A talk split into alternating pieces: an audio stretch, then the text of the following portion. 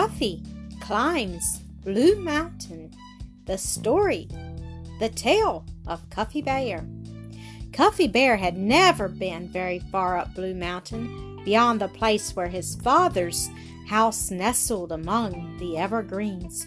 You know, the summer before he had been a very small little bear indeed, and the higher one goes up Blue Mountain, the harder the climbing becomes. But now Cuffy was growing very fast, and he was able to scramble up places he could never have even crept a year ago. Each day now, Cuffy climbed a little nearer the top of Blue Mountain. And at last, the day came when he reached the very top. It was so high that the trees did not grow there.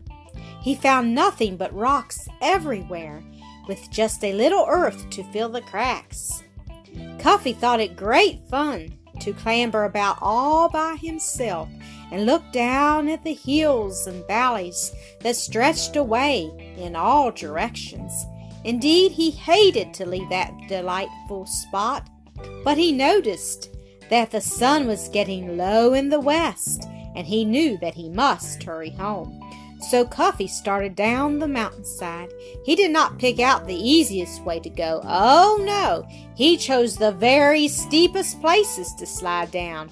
And as he went slipping down the steepest cliff of all, he came upon something that gave him a great surprise.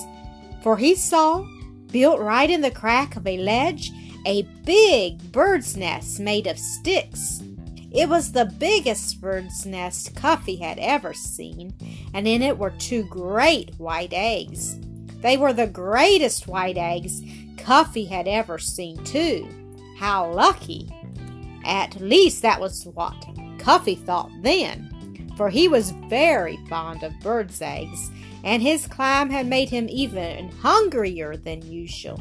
He stopped then and there, and with one rap of the paw, he broke one of the eggs and began to eat it. Cuffy was enjoying his lunch very much. He had almost finished the first egg and was just about to turn to the other when he heard a deafening scream. Cuffy looked around. He thought that perhaps there was a pig up there on the mountain. But no, he couldn't see a thing. Then came that cry again. This time it was louder and it seemed to come from right over Cuffy's head. He looked up then, and there was an enormous bird dropping right down on top of him. It seemed to Cuffy that its wings stretched as wide as the branches of the great pine trees in his father's front yard. He never even dreamed that there could be as big a bird in the whole world.